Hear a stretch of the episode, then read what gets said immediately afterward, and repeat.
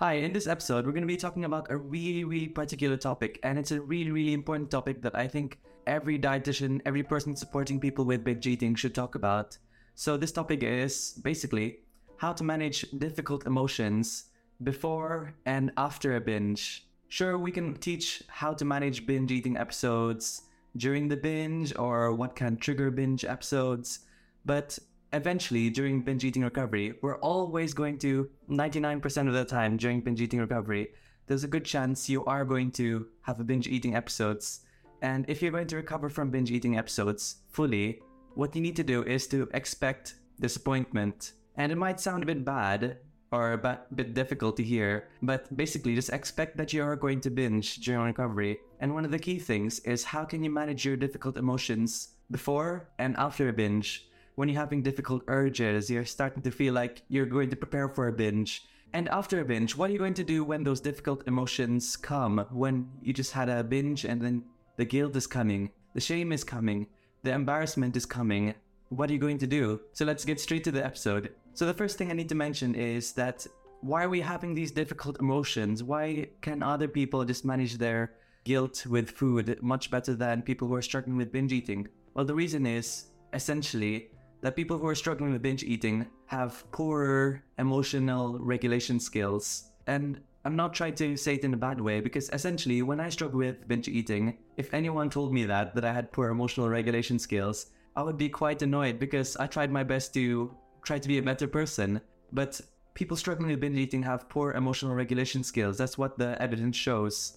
And the reason why is not because you're not working hard enough or you're not caring, you're not loving. Essentially, what triggers poor emotional regulation skills is when we have invalidation in our lives. So, what does invalidation look like? So, maybe when you were younger, did you have parents who always told you, when you were scared, they kept on telling you, oh, don't be scared, it's not that scary. That's invalidation. Maybe when you were younger, you were crying a lot, and then maybe your parents told you, oh, just don't be sad, it's gonna be much, much better. Or don't be sad, there's too many people to stop crying, there's too many people around us, you're embarrassing us. Rather than saying, oh, what's wrong? Tell me more about it. So, if you're there quite invalidating with your experiences or with your emotions, that can lead to poor emotional regulation skills because we're trying to bottle up our feelings, even as adults or much older children, essentially teenagers, shall I say, when you were being bullied and then your parents told you, oh, let me just deal with this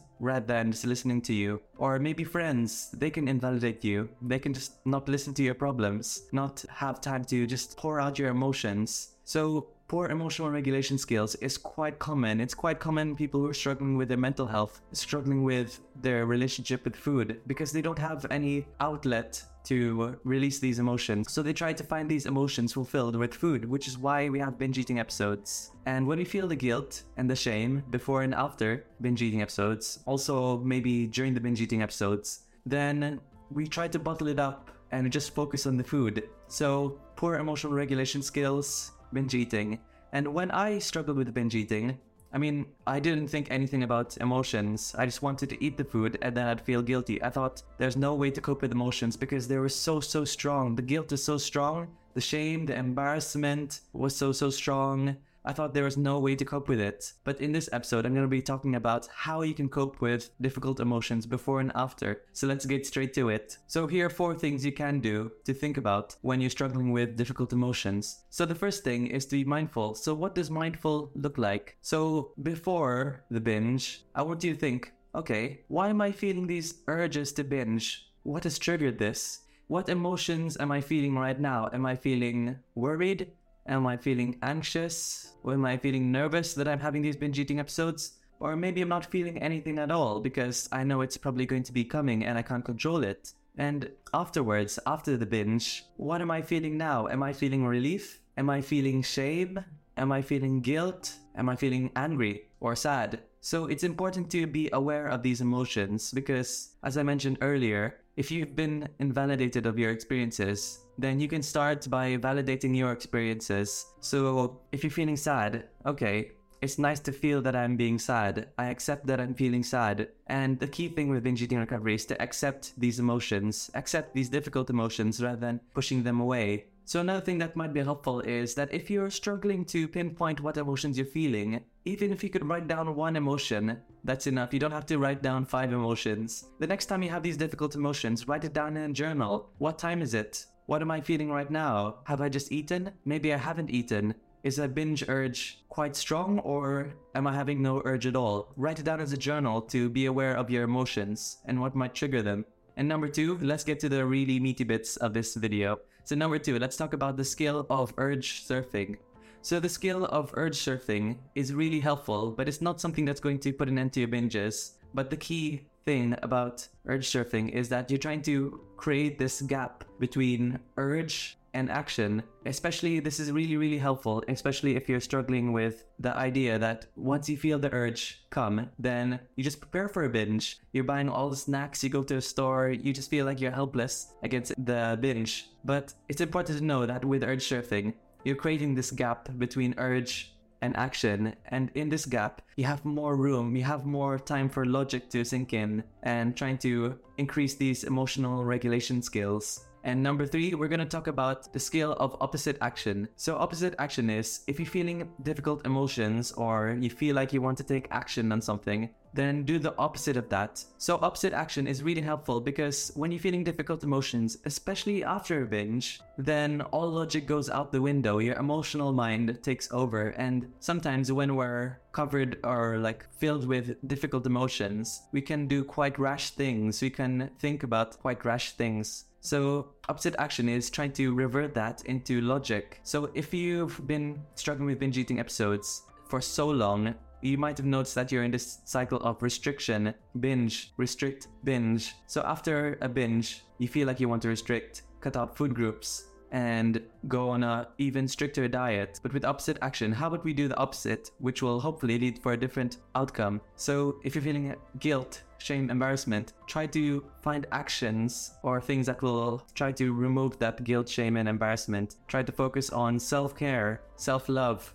So um, things could be you can just go for a bath, maybe try to go for a nice walk outside, things that you find quite relaxing. So you're trying to associate post binge with self care rather than self guilt. And then if you feel like you're gonna cut out breakfast tomorrow, have a salad for lunch. How about we do the opposite of that? Instead of restriction, we give permission. That's really important to note because if we're trying to do the opposite of our urges emotionally, then it might lead to a different outcome. Maybe you're not going to have a binge tomorrow. And I'm not saying you just by implementing opposite action, you're not gonna binge ever again. It's gonna turn this all around. But the thing is, the key thing about emotional regulation with opposite action is that you're trying to associate post binge or binge eating episodes afterwards with self care rather than self guilt or trying to bring yourself down. And number four is really helpful skill. Is this is a helpful skill before a binge, but it can be helpful after a binge. So this is cold water immersion therapy. So if you're feeling difficult emotions, you're feeling the urge to binge, then splash yourself really cold water. You can just go to a sink and splash yourself in the face with cold water. And it might sound silly, but essentially what you're doing here is that if you splash yourself with cold water, if you're feeling difficult emotions or urges, then you're trying to trigger this what they call the dive reflex. So it's trying to restart your nervous system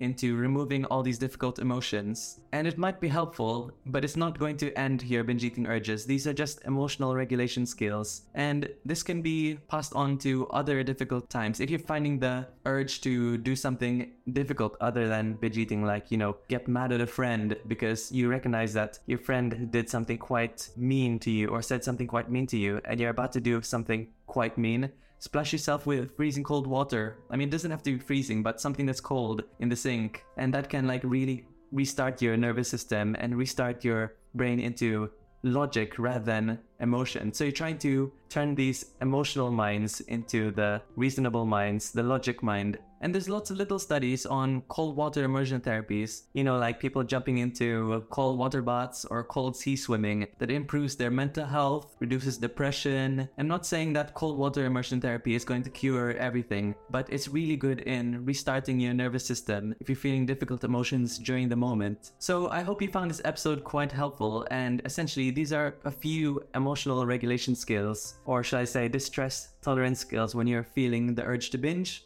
or when you binged and you don't really know what to do. You're starting to feel difficult emotions. So if you found this video really helpful, then I'd really appreciate it if wherever you're listening to this to, YouTube, podcasts, to follow me, like, subscribe, comment if you can, if it's on YouTube. And I'd really appreciate it if you check the link in the description of wherever you're listening to this to for my free resources, my hunger regulation ebook and webinar, my binge freedom course, my one-to-one coaching, my blog, and so many more. So I'd really appreciate it if you check those out. And to also check out here if you're listening to this on YouTube for my latest video. And if there's no latest video here, I really appreciate it that you're new here and I'm looking forward to being with you throughout this whole journey and comment below also if you want any specific topics for me to talk about on binge eating recovery. And I'll see you in the next episode.